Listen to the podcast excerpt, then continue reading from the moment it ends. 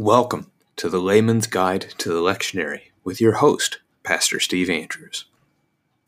This episode is for the proper four readings, which would be usually only seen in a year where Easter falls fairly early, as these proper readings shift based on the date of Easter, and then they continue to go all the way up through really the end of the church year. The last Sunday of the church year is proper 29. So that's how these things are kind of marked.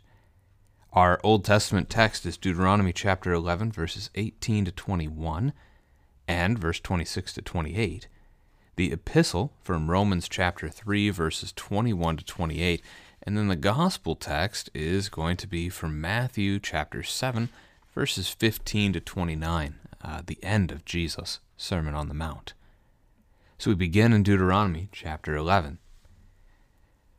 You shall therefore lay up these words of mine in your heart and in your soul, and you shall bind them as a sign on your hand, and they shall be as frontlets between your eyes. You shall teach them to your children, talking of them when you are sitting in your house, and when you are walking by the way, and when you lie down, and when you rise.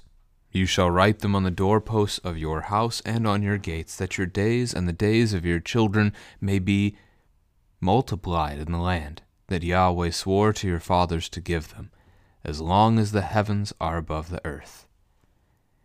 We'll pause there as we're going to have a, a break in our text, and then we'll resume with verse 26 in a moment. But let's look at this first paragraph first.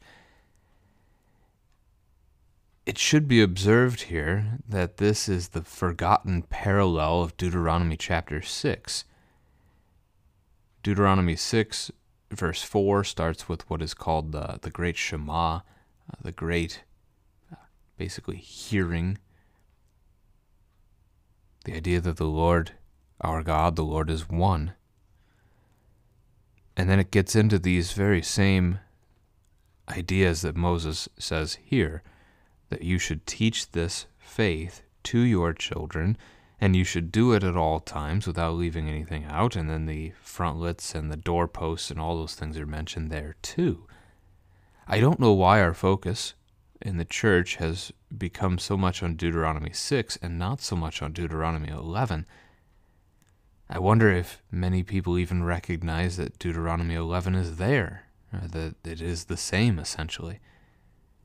Anyway, uh, looking at what Moses is actually saying here, to be specific, lay up these words of mine in your heart and in your soul. You shall therefore lay up these words. Therefore, the text before this, those verses leading up to it, were about the promise of how God would provide for them in the promised land, or also the, the punishment of what would happen if they didn't, if they did not obey his voice. Specifically in those verses, it's a reference to the Lord opening the heavens and sending rain, or closing the heavens and withholding rain, both of which happen in Israel's history. You can think of the three and a half years of drought in Elijah's day for example of that. Lay up these words of mine in your heart and in your soul. The promise of God, the commandment of God.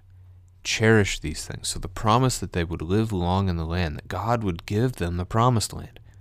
This land has been promised to their family for generations, going all the way back to a man named Abraham Abraham, born in, if I'm recalling correctly, 2166 BC, and he would be 75 years old, so 2091 BC, at the point where he has moved from Haran down to the land of Canaan, which is the promised land. It is what we know as Israel in the future to come. And God already at that point in Genesis 12, and then reiterated in other chapters as Abraham's life continues onward, given the promise that that land would be given to him, to his children, to his offspring after him, to their generations forever, meant as a permanent gift. We'll see that at the end of the text that we're reading today as well.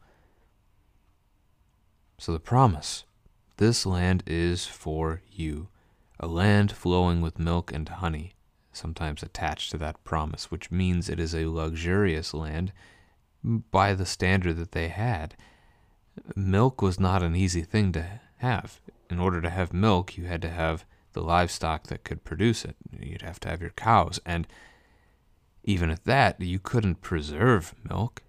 They didn't have refrigeration the way we do today. You can stick your milk in the fridge, you can go to the store and buy it from a giant fridge. Different world. So, as we might take milk for granted today, uh, it was very valued by them. And then also honey, which was, I mean, that was their dessert. That was the sweetness of, of the world at the time. Good things. Obey God you get to live in this land. He will be your king. You will be his people. He will provide for you forever. Don't obey God. He'll remove you from this land. That's the general picture here that's going to flow all the way through the book of Deuteronomy. So lay up these words in your heart and in your soul. As Christians today, it's not difficult to move this text forward in the light of Christ as we know from the road to Emmaus, that Jesus showed how all of the Old Testament points to him. What promised land do we have that is a permanent gift to us? What promises of Christ do we have? Also, what warnings of Christ do we have? And so the promises of the Lord are that of forgiveness of sins, of a resurrection of the dead, of salvation, of a paradise that He is preparing for us even now, where we will join Him in the marriage feast of the Lamb in His kingdom which knows no end. All of these great things. But we also know of hell that has been created for the purpose of sending the devil and his angels there. And unfortunately, those who rebel against the Lord, those who choose uh, to live differently, who choose to not walk according to the Lord's ways, that is the place they will also go. Lay up these words of mine in your heart and in your soul. The twofold nature of this in your heart. The words for heart and mind in Hebrew, sometimes interchangeable. Soul. I like that word. It's one that I still I contest that we just don't even know what it means. We know what our body is. We even know what our heart is, although not necessarily this context, but what is our soul? What is your soul? I don't think the scriptures ever define it for us. We're simply told that we are both. We are body and soul. The Lord has made both. They are both good. They are both raised from death to life everlasting. We have a soul. We are a body and a soul. We are not a soul that inhabits a body. That's false theology. So somehow this soul is the very depths of yourself. Lay up these words, or as Mary in the New Testament treasured these things in her heart, so do we. The promises of the Lord, the word of the Lord, is to be cherished by us, to be held so dearly. Bind them as a sign on your hand, frontlets between your eyes. These two things are a picture of what the Pharisees were doing at the time of Jesus.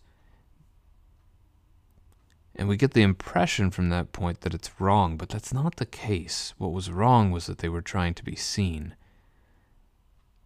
This isn't the only example like this. There's also in the book of Numbers a conversation about how the basically the tunic, if you can imagine almost like a poncho like garment that was just one big piece of fabric, had a hole cut in the center of it so that you could put your head in it, right? And it would drape then over to the rest of your body.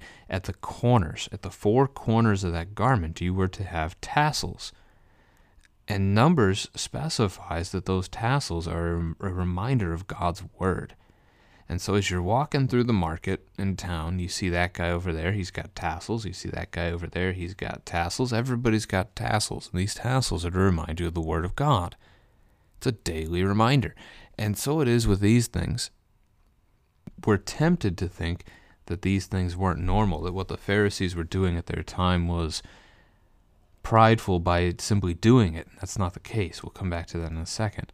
You were, as an Israelite, as a Jewish man, to do these things, to put the word of God on your forehead and on your hand. Now, the hand in the ancient world is everything from the elbow to the tip of the middle finger. So, what we consider the hand and the forearm, that was what they considered the hand. So, when it says bind them on your hand, I think of a bracelet. What do you bind on your hand today?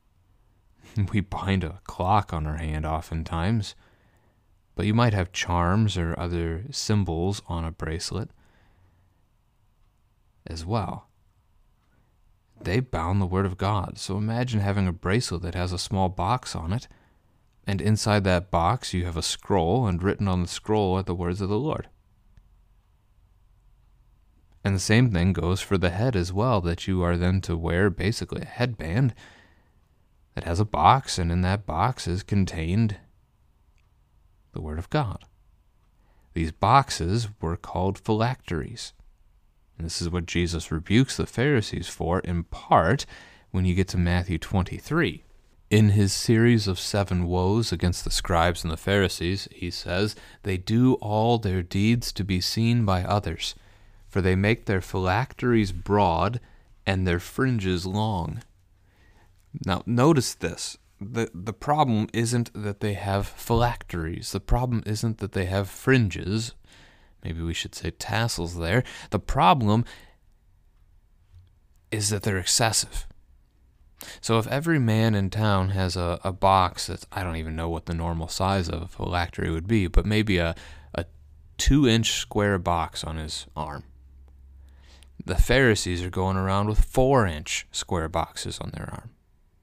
Now, don't quote me on the numbers there, but that's the that's the picture.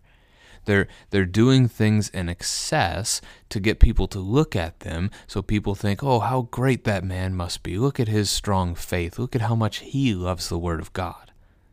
That wasn't the point. The point of looking at your neighbor and seeing that box between his eyes was to remind you of God's word which is what was inside the box. The point of seeing the tassels was to remind you of God's word, not to point to the man wearing the tassels. That's Deuteronomy 6, that's Deuteronomy 11. You shall wear God's word. Lay up these words on your hand between your eyes. You shall teach them to your children. We'll come back to that initial note, but first, when, where, how. Talking of them when you are sitting in the house, walking by the way, when you lie down, and when you rise. So when you're at home, when you're out and about, when you're lying down, that is when you're preparing to sleep, and also when you get up in the morning. Moses didn't leave anything out. And as often as I have shared that with people, I, I have had one person tell me that there there's one other one other place that we could be, and that is free falling, like skydiving or you know just plummeting off of a cliff.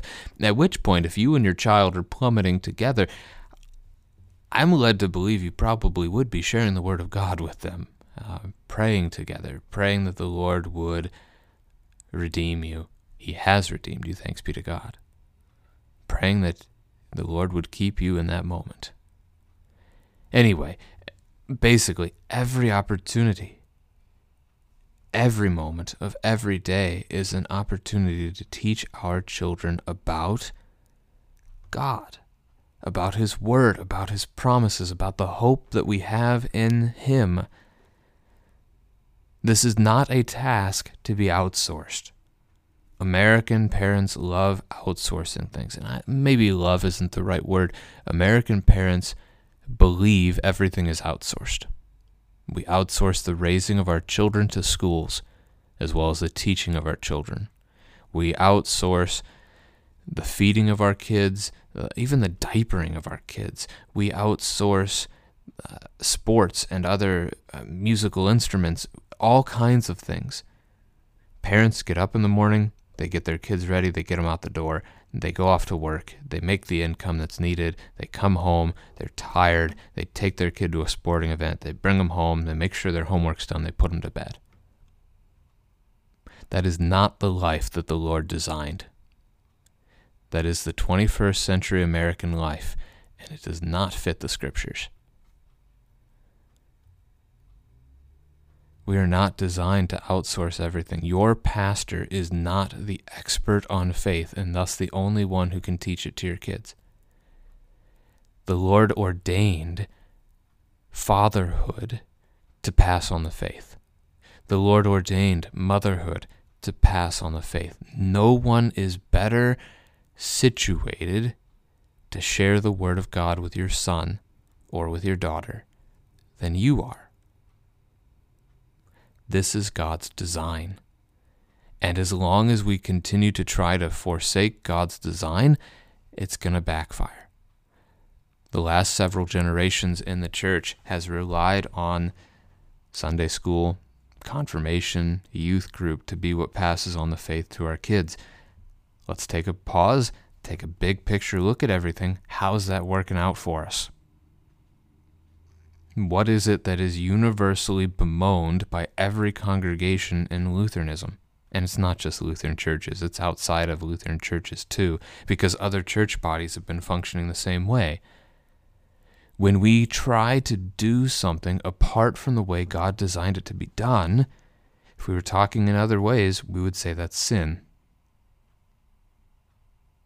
I'm not saying you can't have a youth group or you can't have a Sunday school or you can't have confirmation classes, but all of those things are to be supplements. The primary task is to be done by dad at home and as you're out and about. If that's not happening, just a little brief glimpse from pastor or a volunteer at church has very little opportunity to truly impact the heart and soul of your child. Because your heart and soul, their heart and soul, are being bombarded by the world and the world's message all the time. So you bombard your child's heart and soul with the Word of God all the time. That's where things happen. Write them on the doorposts of your house and on your gates. The gates is a city reference, so we have the home and the city.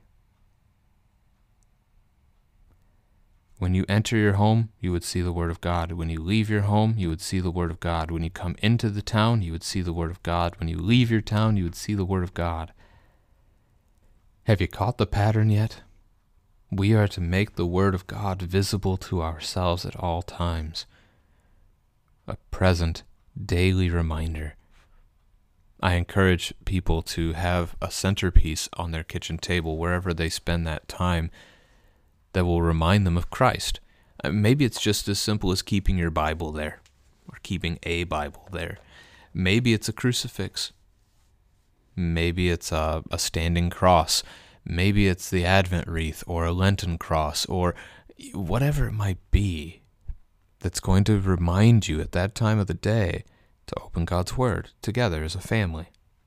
Whether that's just you as a, a single uh, adult, or if it's a husband, wife, empty nester, or if it's husband, wife, and kids, or if it's a single parent, whoever. The Lord's Word is the center of our life because Christ is the center of our life, and the Lord's Word is about Christ. It is to point us to Him. So have these reminders. Don't do them to be seen by others. We'll come back to that with the Sermon on the Mount. The goal is that others would see Christ. So it's okay to wear a crucifix. But don't wear a crucifix that draws attention to you. Wear a crucifix that draws attention to Jesus. That's the kind of idea here. Write them on your doorposts and your gates, that your days and the days of your children may be multiplied in the land Yahweh swore to your fathers to give them, as long as the heavens are above the earth. Based on that last sentence, how long did God desire the Israelites to live in the promised land? How long did God want them to dwell there? He wanted them to live there forever, as long as the heavens are above the earth, until Christ's second coming, at the very least, here, right? But they don't, because they don't obey God's word. And so their days in the land are not multiplied, at least not for a long, long time. Uh, they're multiplied. I mean, even the wickedness of the Israelites in the northern kingdom endures for centuries because they enter uh, again we go back the promise was made in 2091 to Abraham and now we're at 1406 we're about to see the death of Moses here in the book of Deuteronomy so 600 almost 700 years have gone by already they're going to enter the promised land in 1406 and they're going to live there until 722 BC. It's almost 700 years. And the southern kingdom of Judah, which was a little more faithful but grew worse than Israel, the northern kingdom, they get to live there until 587 BC. So that's a little over 800 years. They had multiplied years in the land, but not as long as the heavens are above the earth, because they rejected the Lord. They did not keep his commandments. They did not lay up these words in their hearts and in their souls. They did not teach them to their children. They forgot them, and they lived however they pleased. All right. The verses skipped, verses 22 to 25, are going to be if you do the commandments of God, here's what He's going to do for you. He will drive out the nations, even nations that are greater than you are. He will give you a great and vast territory. No one will be able to stand against you, and all the people will fear you. Those are the gifts that God is promising to them. What more could a nation ask for? All of your enemies defeated? A vast kingdom? No enemy can stand against you. Not, they're not even able to stand against you for their fear of you. A great kingdom, easily defended. This sounds wonderful, but they don't do it. Anyway, that's what's skipped in the jump between. Now we go to verse 26. See, I am setting before you today a blessing and a curse. The blessing if you obey the commandments of Yahweh your God, which I command you today, and the curse if you do not obey the commandments of Yahweh your God, but turn aside from the way that I am commanding you today, to go after other gods that you have not known. There's nothing really all that new with this final paragraph that we haven't talked about in the episode already. Setting before you today a blessing and a curse. I guess what we could say is interesting about that is chapter 27, 28, that range of the book of Deuteronomy very specifically lays out the blessings and the curses. Blessing, if you obey the commands, you get to live long in the land. Curse, if you don't, God will punish you, He will remove you from the land. That's the simple explanation of these things. But again, you can read more in those other chapters if you would like to. If they turn aside from God and they follow other gods that they have not known, you can't know a God that doesn't exist. So, in part, this is a reference to the idea that they would worship as they come into the promised land, they would learn of new gods and they would seek to follow them instead of Yahweh. That's fair. But I would again attest you can't know a God that doesn't exist. they would chase after other gods. So they chase after the gods of the Canaanites Baal, Asherah. They chase after the gods of the Moabites or the Ammonites. And so you get like Chemosh and Molech, to whom they would offer their children in sacrifice and worship. Even the Israelites will eventually do that. Dark things terrible things. And the Lord drives them out of the land because of it. If you turn aside from the way I'm commanding you today, there's not a lot of timestamp going on in the book of Deuteronomy. It is, I think, possible the entire book happens in one day. It's 34 chapters long, concluding with the death of Moses. So maybe a little bit of chapter 1 and a little bit of chapter 4, 34 being separate days, perhaps. But the idea is it's basically one long speech of Moses. There's a little interaction in the later chapters back and forth between God and Moses. Joshua is brought into that conversation. Most of this, Moses speaks to the elders of the people. He summons the people. He shares with them to. The whole book seems to be in mind with what we're talking about with this last paragraph. The things that God has given his people as his law for them to follow, because they are a holy nation set apart by God to be different than all the nations that are around them. And this ultimately becomes a connection point for us to the gospel reading from the Sermon on the Mount because that's our calling too. To be different, set apart from those who live around us, that they may see the good things of God in us. The epistle reading for the weekend is from Romans chapter 3, verses 21 to 28. And Romans is a letter where Paul seeks to describe the righteousness of God, and that it is not a thing of our own doing, but rather God takes His righteousness, His perfection, and gives it to us. And that's what we're going to see in today's text, very clearly spelled out for us, including perhaps the most simple proclamation of how we are saved. Right at the end of the text. But for now, let's read verses 21 to 26. But now the righteousness of God has been manifested apart from the law, although the law and the prophets bear witness to it, the righteousness of God through faith in Jesus Christ for all who believe. For there is no distinction, for all have sinned and fall short of the glory of God, and are justified by his grace as a gift through the redemption that is in Christ Jesus, whom God put forward as a propitiation by his blood, to be received by faith. This was to show God's righteousness, because in his divine forbearance he had passed over former sins. It was to show his righteousness at the present time, so that he might be just and the justifier of the one who has faith in Jesus. What does the word righteousness mean? Righteousness, righteous, right. And just boiling it down, right? The idea that we would be right. And in English, I think in 21st century America, we think of right and wrong, that you either have the right answer to a question or the wrong answer to a question. Although I, don't know that 21st century America even accepts that idea anymore. 20th century America did.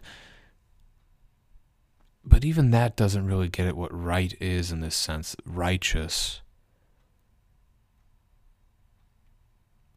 The righteous one is the one who does the will of God. And we'll see that phrase in the, the gospel reading from Jesus. To be right is to be holy, it is to be perfect, it is to be good, to be righteous.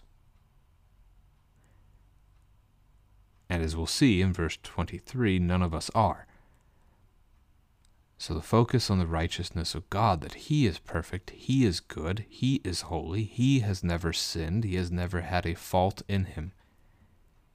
That righteousness of His, His perfection has been manifested, that it is it's been made known, revealed to us. How? Not by the law, that is not by our doing. You and I are not righteous. We cannot be righteous by our works. Try as you may, and I'm not saying you shouldn't try. We should seek to follow God's word and to follow his laws, but you're not saved by it. Never have been, never will be. That's a point Paul will make in the book of Galatians, if I remember correctly the idea that we ended up making the law into something that God had not designed it to be in the first place. It was never a salvation textbook. It was simply God's will for his people. Live this way. This is good. Do this. This is what is right. So the law and the prophets, they bear witness to it.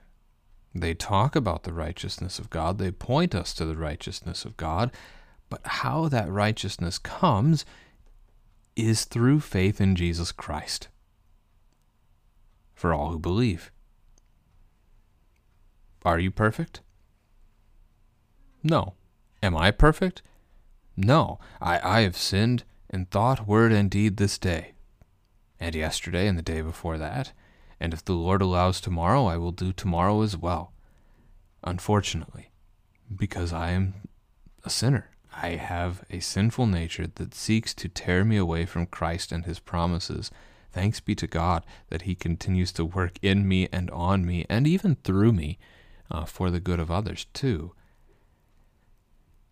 But God's righteousness, his perfection, is given as a gift in Christ through faith to all who believe. So those three prepositional clauses through faith. How do we receive righteousness? How do we become righteous? Through faith. Not through works, not through actions, but by faith. This is why you'll often hear Lutherans describe faith as a gift God gives. The Spirit creates it in us. But then they'll say something like, uh, the gifts of God are received by faith. So when you hear the word, the word works on you, the word, word works in you because God is, well, He's working through that, and your faith receives it. The sacrament, as you come to receive Christ's body and blood in the supper, you're receiving that gift by faith. I've heard it described as the baseball glove that you wear, and so you're wearing the glove and the ball comes and, and, and lands in your hand. I don't know if that's a helpful image or not. I, I think I've used the necklace picture before uh, that we cannot earn the gift, but God comes and He puts it on us as a husband would give a necklace to his wife, and he simply wants to cherish her and shower his love on her with this gift. She can reject it, but she cannot earn it. So it is with with this righteousness of God. We don't earn it. It's a gift. It's given. We can reject it and choose to continue to live in our sin and rebellion against the Lord. But it's a gift. So that righteousness comes through faith. So faith is like the reception point in Christ, in Jesus Christ. That's the how. Jesus makes it ours. And this is what he has done by his death and his resurrection. This is the work he has done for us on the cross and with the empty tomb. That he defeated sin and the devil on Good Friday. He defeated death on Easter morning. He defeated all of them for you. The devil thought Good Friday was a good day for him, the devil, and it wasn't. He cherished that day. He reveled in that day because he was killing God. Like a dream come true, a twisted dream come true. But that very day that he thought would be great ended up being his undoing because all of his power against God's people, his power against you, was in your sin that he would take your sin and he would accuse you before God, that he would take your sin, he would hold it over your head and shower you in that guilt, seeking to cause you to drown in despair and to think, how could God ever love me after I did that? How could God possibly forgive me this time? Satan revels in that, but it's gone. His power has been broken because on the cross, as Christ poured out his blood, your sin was taken away gone, done, forgiven in Christ. He took it for you. In Jesus Christ. The righteousness of God through faith in Jesus Christ. This is sometimes talked about in, in our circles as the great exchange. God takes our sin and we get his righteousness on paper, that actually sounds like a terrible trade, at least a terrible trade from God, but a great one for us. But in truth, the Lord receives us in that trade. He's redeemed us. By the blood of his Son, he has won us back, purchased us for himself. Those he created, those he loved, they are his again. His treasured possession, as he calls us a few times in the Old Testament. Another way that we'll phrase this is Christ's imputed righteousness. I love the chalkboard illustration of this. Imagine a chalkboard or a whiteboard, for that matter, and if you have one, do it. Fill it with a list of sins that you have ever committed, or even recently committed. If you're struggling, go ahead and just put up other generic sins that you can think of. Fill the board. Christ's death on the cross is sometimes viewed as an eraser that erases your board. But the trouble with that picture is that if your board is merely erased, what's going to happen next? I'm just going to fill my board up again. So the real picture of this is that instead, as Christ erases the board, he doesn't just erase it. He then fills it up with himself. And so I like to draw a chi rho, which are the first two letters in Greek of the word Christ. It's that symbol, if you've seen it before, that looks like an X with a giant P running through the middle of it. The letter P is actually a rho in Greek, and it makes the R sound, and the X makes more of a, a hard CH sound, like in Christian, Christ. So, a couple of illustrations that are fairly common in our circles today, helpful for understanding this. The righteousness of God received through faith comes how it's been won for you by Jesus in Christ. And then we get our third phrase at the end of the sentence for all who believe. Just as in Acts chapter 2, Peter's Pentecost sermon, he says that this promise is for you and for your children and for all who are far off who is this for? Who receives the righteousness of God in Christ through faith? Those who believe, those who have faith. Faith is trust, by the way, to trust in the promise. Believe, those who look to Christ as Savior, who look to Him as Lord, who believe in His word, who trust in His promise. This, this is for you. And then the, the passage shifts there is no distinction. So we just had a distinction at the start of verse 22. There is a distinction. The righteousness of God is for those who believe, it is not for those who disbelieve, who reject Him. However, where Paul goes next is there is no distinction. All have sinned and fall short of the glory of God. In this world, every single man on this planet, no matter if he's a hundred years old or a baby still in the womb, is a sinner. We have all rejected God. We have all rebelled against Him. Even one sin is enough to condemn me to hell. All of us fall short of the perfection God expects and demands from us. Think of the garden. If you eat of the tree that God told you not to, you will surely die. One sin one rejection. That's all it takes. And we're no longer holy. We're no longer capable of standing in the presence of God on our own. This is what Christ did. This is why the temple curtain is torn in two when Christ dies on the cross, because his perfection is now in us, over us, through us. We are clothed in the robe of Christ's righteousness. Anyway, so there is no distinction in this world in that regard. We're all sinners. And so, verse 24, then, we are justified by his grace as a gift.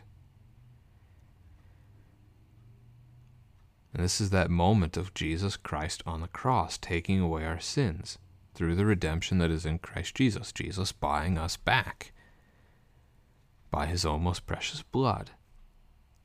God put him forward as a propitiation by his blood uh, propitiation, nice big word, it shows up a couple of times in Scripture. Essentially, at its simplest, this word means to make something acceptable in one's eyes. So God sent forth Jesus to make us acceptable in his sight again. Just as Adam and Eve were acceptable in his sight in the Garden of Eden before they fell. He looked at them and he called them very good. Jesus propitiates for us, that is, he makes us acceptable in the sight of God again by his blood.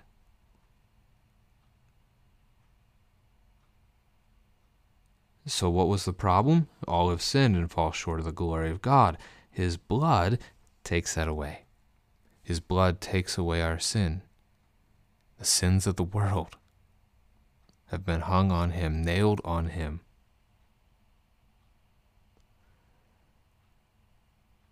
To be received by faith, which we've already talked about that phrase uh, quite a bit with a previous verse in this text today. So there is a distinction, and yet there isn't a distinction. All are sinners. There's no distinction in that regard. Where the distinction falls is that not all believe. So not all have faith to receive the gifts that Christ has won. Jesus won salvation on the cross for every man, woman, and child ever to live in this creation. From Adam all the way to whoever the final baby born will be, and even the one still in the womb in that moment, the final baby conceived, whoever that will be. Jesus won salvation for all of them. But because not all believe, not all receive the gift. They reject it. They don't. Their chalkboard was wiped clean, but Christ didn't fill it with himself. They filled it with more of themselves instead because they pushed Christ away. So we're justified by His grace as a gift. That's pretty straightforward. We're made just. We're made right. We're made righteous as a gift. I would even usually define grace as a gift when we receive something we don't deserve which is what any gift is. If it's if it's deserved, it's not a gift anymore. Then it's a reward or it's payment. This was to show God's righteousness so that he would die on the cross for us. Shows us God's righteousness. It manifests it to us apart from the law. To go back to verse 21 because in his divine forbearance, it's an interesting word. So, for previously, bear. Not like a, a growling, fuzzy beast, but to lift, to bear, to carry, to endure. God previously bore with sin in this world without simply condemning it all to hell, without simply destroying everything because it deserved it we deserved it, but instead, in his forbearance, he showed that patience.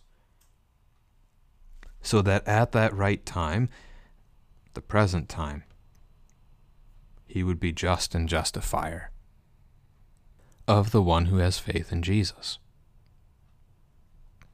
So God patiently endured sin in this world in order that he could justify us in order that he could make us right again. And how? Well, again, by faith in Jesus. Jesus is the how, he makes it possible. And then our faith receives that gift. All right. Lastly, verses 27 and 28 forming their own paragraph. Then what becomes of our boasting? It is excluded. By what kind of law? By a law of works? No but by the law of faith. For we hold that one is justified by faith apart from works of the law. Verse 27 What becomes of our boasting? To boast is to talk about how great you are, how great I am, right? The self. It is pride. What becomes of our pride? It is excluded. It's nothing. This is what we're going to see in the gospel reading quite clearly as Jesus will describe those false teachers who seek to tear apart the church from the inside. They seek on Judgment Day to come before the Lord and say, Look at me, look at what I've done. It is excluded. Your good works are not good enough. In fact, they are not good works if they are not done in Christ. The scriptures teach that too. So I have nothing I can boast about. So by the law of works? No. No, I cannot come before God by the law of works. I cannot be righteous before God by the law of works, but by the law of faith. Hmm, by that, by that any man can be justified. Law, rule, guide. I think that word law being connected to faith there might throw some people off. Pattern uh, however you want to really describe that. It's not to say the Old Testament law as we normally phrase the phrase. Pattern of faith, by the, the guide of faith, by the rule of faith, we are saved by grace through faith in Christ. And then again, nothing can say this more clearly than verse 28. We hold, so we, the apostolic teaching of the church, the teaching of the apostles, we hold that one is justified, made right with God, by faith, apart from works of the law. How are we saved? Is it by our doing or by God's? It's by God's doing. It is a gift, a free gift, and it has been won for you on the cross, and it is delivered to you in word and sacrament. Thanks be to God. Our gospel reading then is from Matthew chapter 7, verses 15 through 29. It is the conclusion of Jesus preaching in the Sermon on the Mount. Now, as a review, then, of the Sermon on the Mount, Jesus begins with gospel. Begins with the Beatitudes. Blessed are you, basically. And then he moves into a section on how we are called. We're called to be the light of the world, a city on a hill, the salt of the earth. And then, and this makes up the, majority of everything in between that part of chapter 5 and now, Jesus basically calls us to live like this. That ends up being chapter 5, verse 16, which is the. I don't know that I want to say it's the most pivotal, verse in the sermon, but the whole section of 5, 6, and 7 ends up being based on this line. In the same way, let your light shine before others, so that they may see your good works and give glory to your Father who is in heaven. Live like this, that others may see your good works and glorify your Father who is in heaven. That has been the purpose of loving your enemy, instead of hating them like the world does. It's been the purpose of forgiving instead of divorcing. That's what the world does. It's all of these things. Let the world see your good works. Some of them may glorify the Father. That is, some of them may come to faith. Some of them may come to believe in Christ and the forgiveness that He gives. So, as we look then to this text, starting in verse 15 of chapter 7, we have a bit of a shift again as the text now moves towards the idea that we should look out for those who seek to destroy the church from within. We begin. Beware of false prophets, who come to you in sheep's clothing, but inwardly are ravenous wolves. You will recognize them by their fruits. Are grapes gathered from thorn bushes or figs from thistles? So every healthy tree bears good fruit, but the diseased tree bears bad fruit.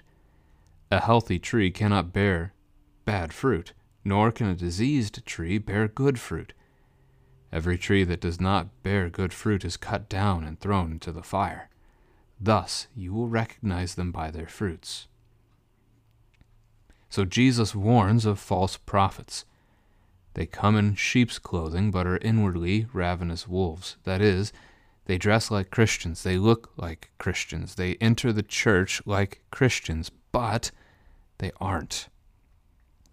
They're not there to build up the body of Christ. They're not there uh, seeking the fellowship of believers in Christ's body and blood in the Lord's Supper. They are there seeking to kill and destroy, to tear you, maybe even your whole congregation, away from the good news of Jesus Christ. Perhaps you can recall these things happening in your own congregation, of somebody who tried to derail the congregation's work of word and sacrament, to get you to focus on uh, something else entirely, a cultural pet peeve, a a certain building project or, or whatever it is, not with the intention of seeking the Lord and, and hearing His word, but for earthly glory, or whatever it might be. They still come in our church today. But you will recognize people by their fruits. And then the obvious, right? You're not going to go to a thorn bush to find grapes. You're going to go to a grapevine. You're not going to look for figs where you would find thistles. You're going to look at a fig tree. Trees bear fruit based on what kind of tree they are. So, if you want good fruit, you're going to go to a good tree. Bad trees aren't going to give you good fruit. In fact, if you're a farmer, you're going to cut the bad tree down in order to plant a new one. Verse 19 is the picture of judgment. Every tree that does not bear good fruit is cut down and thrown into the fire. It's a reference to hell. John the Baptist preached this same thing back in chapter 3, verse 10 that the axe is already laid at the root of the tree, and every tree that does not bear good fruit will be cut down and cast into the fire. You will recognize them by their fruits. Now, the the Christian is reading these verses and struggling and looking at it and saying, But I bear bad fruit. I sin. Take comfort then in Paul's words in Romans 7 that even Paul, the good that he wants to do, he doesn't do, but the evil he knows he shouldn't do, those things he keeps on doing. We're not perfect. Look at the fruit of these trees as repentance as a humility that is willing to confess sin, receive the forgiveness of Jesus Christ, subjecting ourselves to the true good tree as we are grafted in. And to use a little bit of Romans language and stick with these tree metaphors, we're grafted into the body of Christ. Verse 21 Not everyone who says to me, Lord, Lord, will enter the kingdom of heaven but the one who does the will of my Father who is in heaven. On that day many will say to me, Lord, Lord, did we not prophesy in your name, and cast out demons in your name, and do many mighty works in your name? And then I will declare to them, I never knew you. Depart from me, you workers of lawlessness. So also let this paragraph encourage you, O sinner. How do those men try to get into heaven? How do they try and get into paradise? by their works. Look at our good fruit. Look at what we did. And what does Jesus say? I never knew you. Not everyone who says to me, Lord, Lord, will enter the kingdom. Like the false prophets of verse 15, but also the, the one who rejects the Lord and who seeks to live this life by his own means James chapter 2 verse 19 the epistle writes even the demons believe. As we saw in our Romans text, faith well, salvation is a gift. The righteousness of God in Christ Jesus through faith is given to us not by our works. Man is justified, man is saved, man is redeemed in Jesus by faith. It's received. So these, they put their trust in their works, not in the Lord. Now, verse 21 what is the will of the Father? That would be salt of the earth, light of the world, that we would love our neighbor. Not one of us will do that perfectly. No one is righteous, no, not one. Romans again. But we have faith, whom we trust. Jesus will say something very similar to verse 23 as he teaches the parable of the ten virgins in chapter 25. You have the five virgins who have oil prepared for their lamps, and you have five that don't. Essentially, the picture is of a wedding party. The groom is going to go, he's going to prepare a home for his bride, and then he's going to come and he's going to gather her and bring her to himself. And her, her party, her group, will follow at the time. So he comes. But five of them were not prepared. They had gone off to market to get their oil, and so when the groom arrived, they weren't there. They missed the parade, the procession to the groom's home, and they show up late, and they knock at the door and, and seek to come in, and he will not let them. Because they lived their lives not in faith, not trusting in his promises, but in their, their own work of their own hands in their own plans, by their own timing. It's a picture of, of trust, humility, following the Lord. Verse 24 Everyone then who hears these words of mine and does them will be like a wise man who built his house on the rock. And the rain fell, and the floods came, and the winds blew and beat on that house, but it did not fall, because it had been founded on the rock.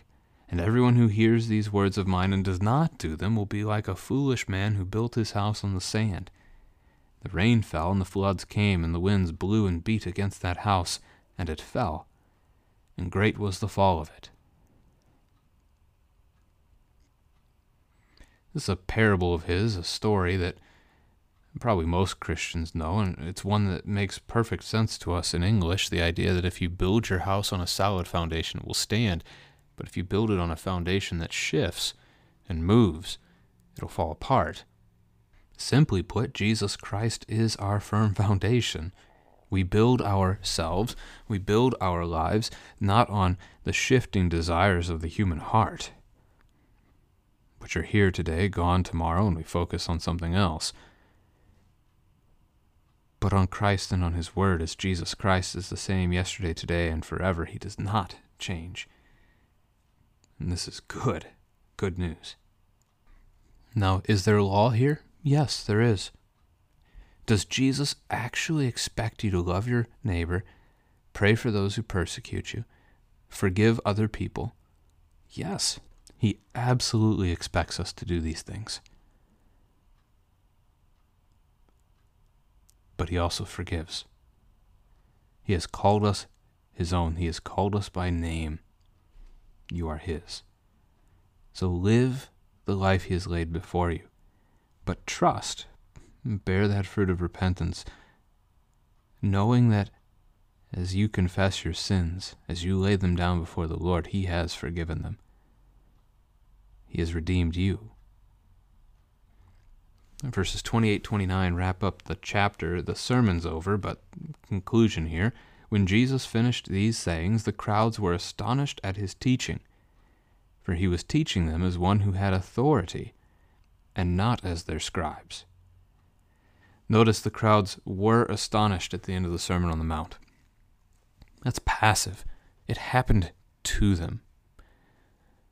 They were dumbfounded, blown away by the sermon that they heard. Why? Verse 29 His teaching had authority unlike their scribes. I want to point out that really the teaching of Jesus and the teaching of the scribes, in theory, has the same authority God Himself. That Jesus is God, and so He speaks by His own authority, whereas the scribes, well, they don't speak by their authority, but they should rightly be entrusting themselves to the Lord's authority. Whether or not they actually were is debated, and Jesus will speak woes against the scribes in this book, because they weren't always. But basically, you can picture the teaching. You can picture a scribe teaching, right? He reads the scriptures, talks a little bit about it. But Jesus, Jesus as he preaches, it doesn't sound like he's quoting other people. He's just He's speaking as a king. He's speaking as one who what he says goes. And again, it's because he's the Lord. He is God. There may have been good teachers among the scribes. I mean, hopefully there were, just as hopefully you have a good teacher for a pastor.